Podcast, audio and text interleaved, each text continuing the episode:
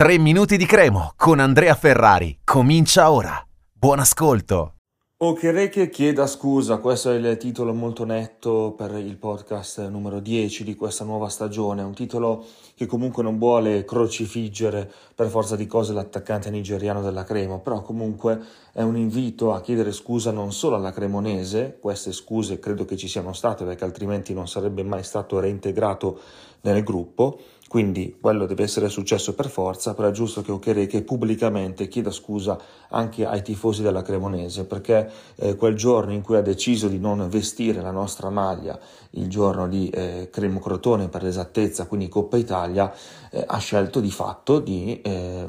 tradirla in un certo senso, no? Perché comunque dice io non metto più su questa maglia perché sostanzialmente me ne voglio andare eh, e quindi ha messo nei casini la società, la parte tecnica, quindi anche tutto il gruppo, l'allenatore e anche i tifosi, perché comunque è una mancanza di rispetto quella di non voler più giocare per una determinata maglia. È chiaro che in un calcio di oggi Okereke non è l'unico, non è stato l'unico e non sarà l'unico a fare una mossa del genere, però nel nostro piccolo, noi che parliamo di Cremonese, è chiaro che il comportamento che ha avuto non è davvero professionista. Eppure Okereke naturalmente a livello tecnico siamo tutti contenti di poterlo rivedere in maglia grigio-rossa e magari non so se queste scuse arriveranno prima o poi, eh, se si scuserà al momento del primo gol, speriamo che ci sia ben presto e, e, tutto quanto, però è chiaro che la tifoseria in questo momento è spaccata, c'è chi eh, lo riaccoglie senza alcun tipo di problema, altri invece più sentimentali come me d'altronde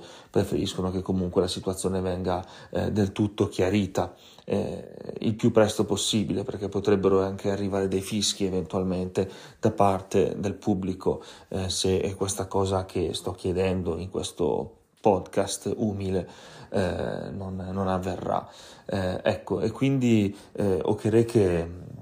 ripeto, a livello tecnico eh, credo che il fatto che, di avere lui insieme a Vasquez e Coda, se stanno bene là davanti, nessuno può godere di un, eh, di un trittico di giocatori di questa caratura, di questa qualità, eh, quindi non c'è assolutamente dubbio. Eh, però eh, se eh, ha trovato l'accordo per rimanere alla Cremonese perché probabilmente non è arrivata nessuna offerta vera e propria, concreta, anche del valore per cui la Cremonese desidera desiderava venderlo, eh, se è arrivato appunto questo accordo, è giusto che comunque eh, lui ri- possa ricucire anche con i tifosi dopo quello che è successo, in modo tale da mettere tutto eh, in archivio e ricominciare, perché comunque i tifosi della Cremonese lo hanno sempre sostenuto, che anche nella passata stagione, in cui comunque ha segnato i suoi, mi pare, sette gol, tutti anche molto belli e tutto quanto, una stagione difficile però per la Cremonese in generale, e quindi eh, decide poi di non vestire più quella maglia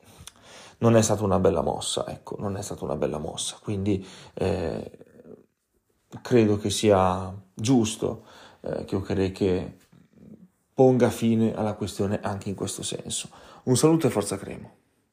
Per oggi 3 minuti di Cremo finisce qui. Appuntamento al prossimo episodio.